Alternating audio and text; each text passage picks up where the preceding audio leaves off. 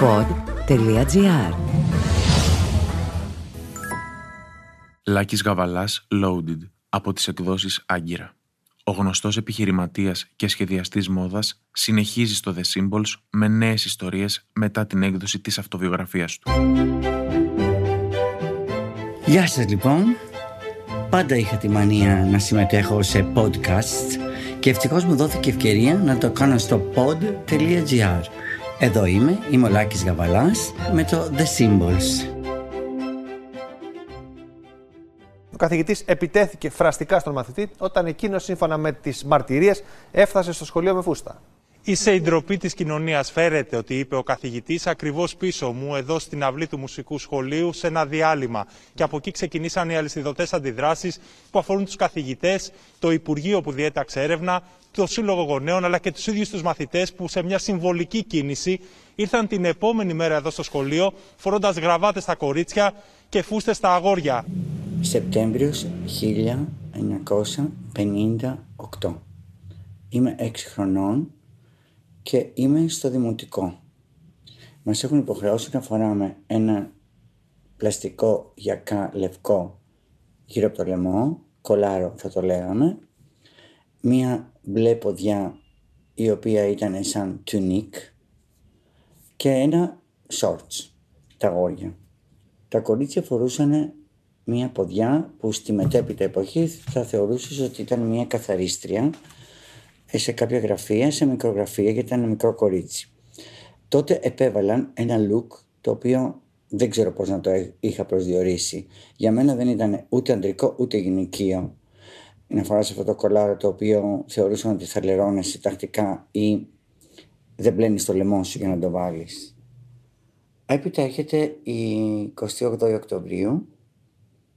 Βλέπουμε για τα γάνια φορεμένα πάνω σε χιλιόπτυχες φορεσιές του Καραϊσκάκη, του Φεραίου και όλων αυτών.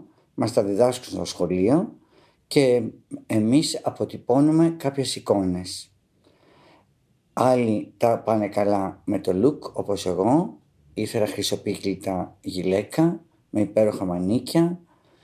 Άλλες κοπέλες θέλανε μια μέρα να φορέσουν φούστες με πιέτες όπως της φορεσιάς της 28 Οκτωβρίου και μετά πηγαίνουμε στις απόκριες πριν τελειώσει η σχολική χρονιά όπου εμείς δινόμασταν Λουδοβίκη άρα λοιπόν φορούσαμε μπούκλες στο κεφάλι σατέν ρούχα με σιρίτια χρυσά με καλσόν και υπέροχα βραδινά παπούτσια που σήμερα ο Λουμπουτέν τα έχει σαν πρότυπό του για να τα σχεδιάζει. Γι' αυτό το λόγο δεν κατάλαβα τι είναι μια φούστα για έναν καθηγητή ο οποίος σίγουρα δεν ξέρει από την ιστορία τι συμβαίνει και πώς είναι οι φορεσιές. Από την άλλη μεριά υπάρχει μια μοντέρνα κοινωνία που βγάζει hits, σου ξέρω όπως τα λέγαμε εμείς παλιά, τα οποία τα κάνουν οι ράπερ. Αυτοί φοράνε φούστες πάνω από παντελόνια που υποτίθεται για αυτούς είναι kilt. Άλλοι από ό,τι ξέρω από όλους τους συναδέλφους μου σχεδιαστές θέλουν να ηρωνευτούν το γυναικείο φύλλο ότι γιατί εσείς φοράτε double waist σακάκι και εμείς δεν μπορούμε να φορέσουμε μια φούστα ε, και ωστόσο ο Ζαν Πολ και άλλοι σχεδιαστές από το 70 και μετά έχουν κάνει το kilt σε βραδινό ανδρικό ρούχο. Δηλαδή βλέπουμε πολύ τακτικά πλέον να φορούν φούστες. Με τελευταίο παράδειγμα, δεν θα βάλω εμένα, ο οποίος τις φοράω από χρόνια είτε λέγεται φούστα, είτε λέγεται κίλτ, είτε λέγεται οτιδήποτε, είτε κόντρα στο οτιδήποτε. Δεν καταλαβαίνω γιατί πρέπει να μασκαρεύομαι μόνο την τελευταία αποκριά και όχι να φτιάχνω τη διάθεσή μου με διάφορα ρούχα οποιαδήποτε άλλη εποχή. Πηγαίνουμε στο θέμα μαζονάκι, που τελευταία έχει τρελό σου ξέ, είναι idol. Ευτυχώς έχω προλάβει και έχω κάνει ό,τι κάνει σήμερα αυτός 20 χρόνια πριν και έτσι δεν ζηλεύω. Έτσι και δεν θα ζηλεύω γιατί είμαι θαυμαστής του και φοράει μια φούστα. Το παιδί αυτό έχει έναν απόϊχο, ένα πράγμα στο μυαλό του, γιατί έχει πάει με τους φίλους του να τον δει, γιατί πέμπτες ξεκινάει νωρίς. Άρα λοιπόν είναι ένα show που μπορεί να το δει κανείς γιατί τελειώνει αρκετά νωρίς, δηλαδή 2 η ώρα, δεν τελειώνει 7 η ώρα το πρωί. Και την άλλη μέρα είναι σε καλλιτεχνικό σχολείο, έχει πάει στους φίλους του και θέλει να πει το Μαέλα που δεν μπορώ πλέον να αντισταθώ. Και αυτό το γκούτσι φορεμό που φοράς. Δηλαδή δεν καταλαβαίνω αυτή τη διάβια του παιδιού την άλλη μέρα να αποκομίσει κάτι. Δεν είναι ένα case study για τον καθηγητή να καθίσει πάνω σε αυτό, να συζητήσει και να του πει τι σε έχει κάνει βάζοντας αυτό το ρούχο να υποδηλώσεις ότι είσαι έξυπνος, ότι είσαι προχωρημένος. Είσαι λοιπόν προχωρημένος, μπράβο σου παιδί μου, ok. Okay. Ξέρεις τι έκανε ο Καραϊσκάκης φορώντας ένα τέτοιο πράγμα για να αερίζεται από κάτω, να μην έχει ένα στενό παντελόνι, για να μπορεί να ανέβει στο άλογο του, να τρέξει, να κάνει, να δείξει. Να το πας στην ιστορία και να κάνεις αυτό το παιδί να καταλάβει ότι δεν μπορεί βάσει του καθηγητή του, του δασκάλου του, οτιδήποτε, να εκδηλώσει αυτή του την ε, επιθυμία του να είναι προχωρημένο στο σχολείο ή να τη μετριάσει. Γιατί αν εσύ είσαι ισχυρογνώμων, αυτό το παιδί την άλλη μέρα θα σου έρθει με χειροπέδες και θα τις βάλει στο ένα χέρι αυτό και στο άλλο διπλανός του. Γιατί το έχει δει πάλι σε βίντεο κλειπ. Οπότε θα έχουμε ένα άλλο πρόβλημα που θα είναι πιο βίαιο. Άρα λοιπόν, θεωρώ ότι η εξυπνάδα ενός παιδιού, το θάρρος του που λέγεται και θράσο, να πάει σε ένα σχολείο με μία φούστα, με ένα έντυμα που είναι μια φούστα, αλλά μπορεί να είναι ένα κομμάτι της δικής του προσωπικής οντότητας να δείξει ότι κάτι είναι, θα πρέπει να αξιολογηθεί από τον καθηγητή. Δεν θα πεταχτεί. Θα αναλυθεί. Αυτό είναι η αρχική μου ιδέα.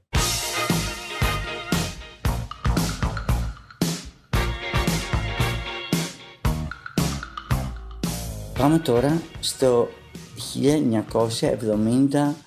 1974 ο David Bowie και οι διάφοροι και οι Rolling Stones, γενικά οι Rolling Stones αλλά και οι Beatles φοράνε καμπάνες 23 εκατοστά φάρδος.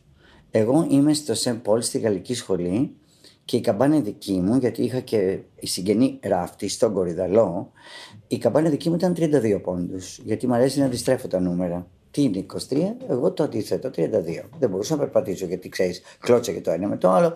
Παρόλο που πήγαινα στο σχολείο, στην προσευχή είναι όλες οι τάξεις, από την πρώτη μέχρι την έκτη. Οπότε έχω ένα audience φοβερό. Πάνω στις σκάλες, έξω στο προάβλιο, είναι η προσευχή που κάνουμε. Παρόλο που είναι γαλλική σχολή, αλλά κάνουμε και στην ορθόδοξη προσευχή. Και ακούω τον όνομα μου Γαβαλάς να πάει να αλλάξεις. Ήταν το καλύτερό μου. Ήταν οι πρώτες μου παραστάσεις. Όταν γύρισα, ενώ έχανα την πρώτη μια μισή ώρα γιατί έπρεπε να γυρίσω στον κορυδαλό, να ξαναντηθώ και να ξανάρθω στο σχολείο. Οπότε έχανα κάποιες φορές τα γαλλικά. Πήγαινα λοιπόν σε μια έξτρα σχολή στη Μυρομπόλο στον Πειραιά που ήταν η, Γαλλική Ακαδημία και έτσι τελείωσα με δύο διπλώματα. Ένα της σχολής και ένα το έξτρα. Άρα λοιπόν για μένα αυτό που έκανα ήταν η πανοπλία μου. Ήταν κάτι που με έστειλε σε ένα πόλεμο υποθετικό, νοητικό και από την άλλη μεριά ήμουν πολύ ιδιαίτερο άτομο. Δηλαδή, όταν εγώ αγόραζα το Σαλούλιο Κοπέν, το περιοδικό, που ήταν ένα γαλλικό περιοδικό της εποχής, που έβλεπες μέσα όλα αυτά τα looks και τέτοια, όντας στο δρόμο της μόδας και του σχεδιασμού και της έμπνευσης, εγώ δεν θα μπορούσα να μείνω πίσω. Φοράω λοιπόν ένα μάξι παλτό, καμία σχέση με το παιδιού τη φούστα αυτή που δεν ήταν φούστα, αυτό το οποίο το έκανε έτσι τέλος πάντων, και έρχομαι στο Σύνταγμα, που για μένα ήταν κάτι πρωτόγνωρο, καταλαβαίνεις. Τώρα ήταν σαν να πήγαινα στο Λος Άντζελες για μένα. Το μετέπειτα.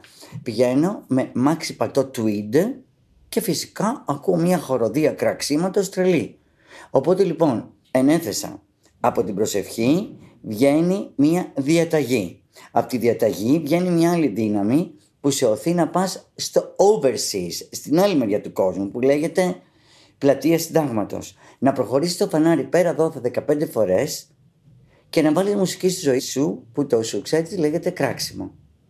Έτσι θα αντιμετώπιζα εγώ το θέμα μου, έτσι το αντιμετώπισα. Δηλαδή έρχομαι στα χωρικά ύδατα αυτού του παιδιού και λέω ή το σπρώχνεις να πνιγεί ή του δίνεις ένα σωσίβιο, το βγάζεις έξω, το στείνεις καλά ανατομικά και του ζεσταίνεις το μυαλό του για να τον κάνεις χρήσιμο στην κοινωνία.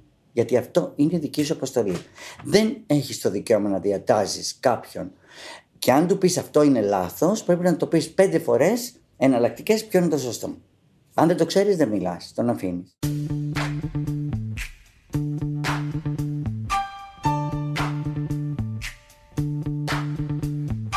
Όταν ήμουν ακόμη στο δημοτικό, είχαμε μία έκθεση ελεύθερη. Ήταν η έκτη γυμνασίου. Εγώ λοιπόν βλέπω τη δασκάλα, φορούσε τότε τα κούνια αυτό το 9 πόντους στο στιλέτο που λέγαμε, το οποίο κάνει τρομερό θόρυβο όταν περπατάς σε πλάκα. Τάκ, τάκ, τικ, τάκ.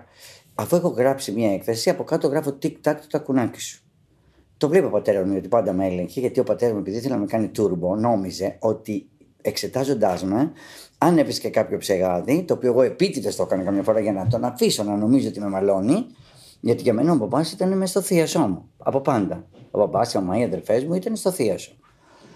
Και ο μπαμπά ήταν και ο μάνατζέρ μου, χωρί να το ξέρει. Τον άφηνα να χαίρεται ότι μου κάνει παρατήρηση. Μου λέει λοιπόν, πάμε λέει, μαζί στο σχολείο την επόμενη μέρα που είδε την έκθεση, η οποία έχω 10 με τόνο. Και λέει στη δασκάλα, Μα είναι δυνατόν να βάζετε 10 με τόνο σε ένα παιδί που σου γράφει τικ-τάκ το τακουνάκι από κάτω.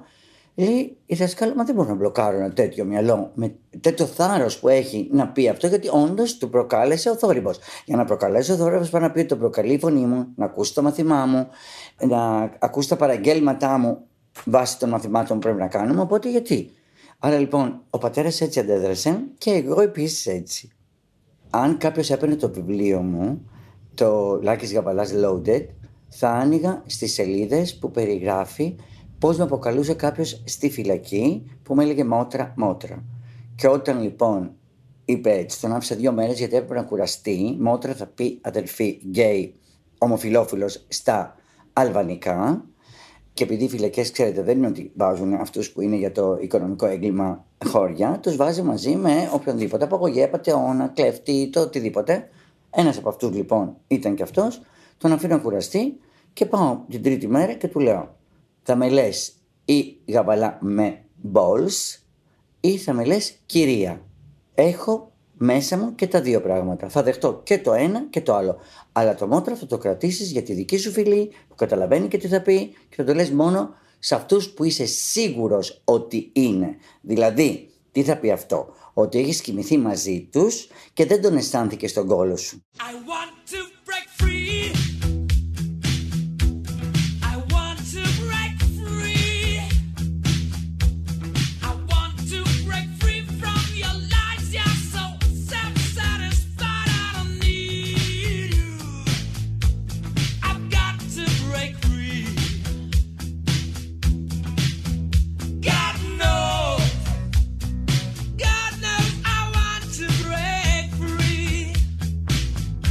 Η ελευθερία στο look προέρχεται πρώτα απ' όλα από του κάθε ενός την ιδιοσυγκρασία πρώτα απ' όλα και μετά τη θέση του στην κοινωνία και το επάγγελμά του. Δηλαδή, μια γυναίκα η οποία πάει για να καθαρίζει κτίρια, ένας άντρας ο οποίος αδειάζει κάτω σε ένα πολυματοφόρο, σίγουρα δεν θα έχει μια ιδιαίτερη διάθεση να ντυθεί κάπως περίεργα. Άσχετον αν εγώ θεωρώ ότι ακόμη και οι στολές που φοράνε είναι περίεργες, γιατί αν τις δεις με μπάτι σχεδιαστικό και ο Σελοράν και ο Μπαλμέν και όλοι έχουν βάλει αυτά τα στυλιρωμένα ρούχα, αυτά που υποτίθεται μπάφει κάποιος ζωγράφος, όχι κάποιος ελαιοχρωματιστής. Μάλιστα, έχω και εγώ στην καρταρόβα μου είτε original από ελαιοχρωματιστή, είτε από φίρμα που λέγεται Yves Saint Laurent. Άρα λοιπόν αυτοί φοράνε κάποια ρούχα τάδε. Οι άλλοι, οι οποίοι έχουν μια εξοικείωση με τη μόδα, φοράνε κάτι πιο μοντέρνο. Και μετά υπάρχουν και οι fashion freak, γιατί άλλο το fashion oriented που φοράς κάποια ρούχα τα οποία έχεις ένα budget, το βάζεις μέσα στο χρόνο και παίρνεις τα πιο απαραίτητά σου και άλλο να είσαι fashion freak. Όμως θεωρώ, βάσει του δικού μου στυλ, ότι για μένα είναι κάθε φορά που βάζω κάτι είναι δική μου πανοπλία. Πηγαίνω σε έναν ευγενή πόλεμο. Όχι με την κακή έννοια, δηλαδή πόλεμος είναι. Τώρα, για να αισθανθείς την ελευθερία, του τι φοράς, πρέπει πρώτα απ' όλα να αισθάνεσαι ότι υπάρχει κάποιος πόλεμος, υπάρχει κάποια αντίδραση. Γιατί αλλιώς ελεύθερος είσαι αρχικά. Δηλαδή γεννιέσαι ελεύθερος, αν δεν διεκδικείς πράγματα και πολεμάς για αυτά, ελεύθερος θα είσαι. Όταν αρχίσεις και διεκδικείς, το πολεμάς για να τα αποκτήσεις. Άρα λοιπόν είναι μία πανοπλία που φοράει ο καθένας.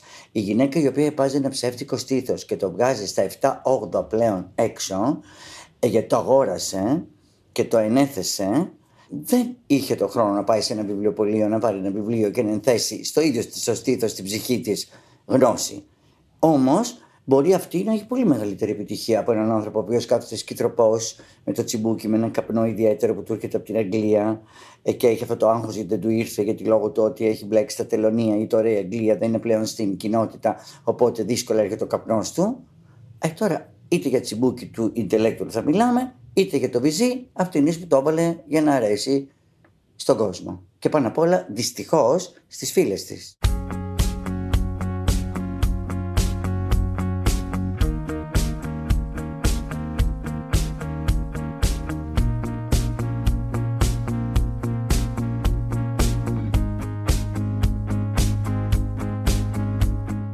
Το παιδί αυτό που ξυπνάει το πρωί και πρέπει να ντυθεί να κάνει, καταρχήν τα σημερινά παιδιά ακούνε μουσική.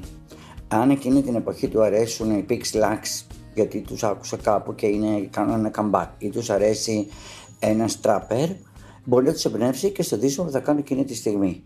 Αν το μυαλό διαγείρεται έτσι, με αυτή τη μουσική, αυτό δεν θα το πετάξουμε, γιατί το παιδί θα το κάνει έτσι κι αλλιώς. Και πώς είναι δυνατόν να απομονώσεις τη μουσική από την υπόλοιπη ένδυση. Καλός ή κακός, κακός για μένα είναι σήμερα η τράπερ, το chain και το oversize μπουφάν είναι αυτό που υπερισχύει. Τώρα, οι ξένοι, Harry Style και όλοι αυτοί, φοράνε μόνο γυναικεία ρούχα. Δεν ξέρω τι τον πείραξε τώρα αυτό τον άλλο. Και βασικά ο David Bowie στην εποχή του, τη δική μας, φορούσε κολάν, φορούσε glittering, ευαφότανε πάρα πολύ. Δηλαδή, εγώ δεν καταλαβαίνω γιατί να μην θέλω να γίνω David Bowie στην εποχή μου.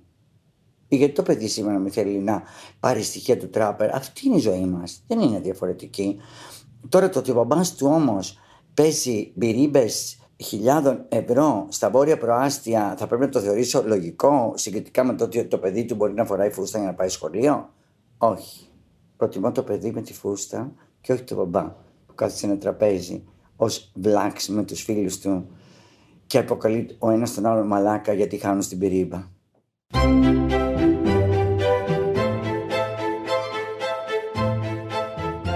Αυτό ήταν το The Symbols.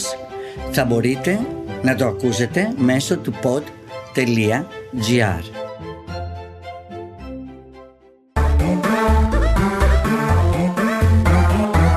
Pod.gr. Το καλό να ακούγεται.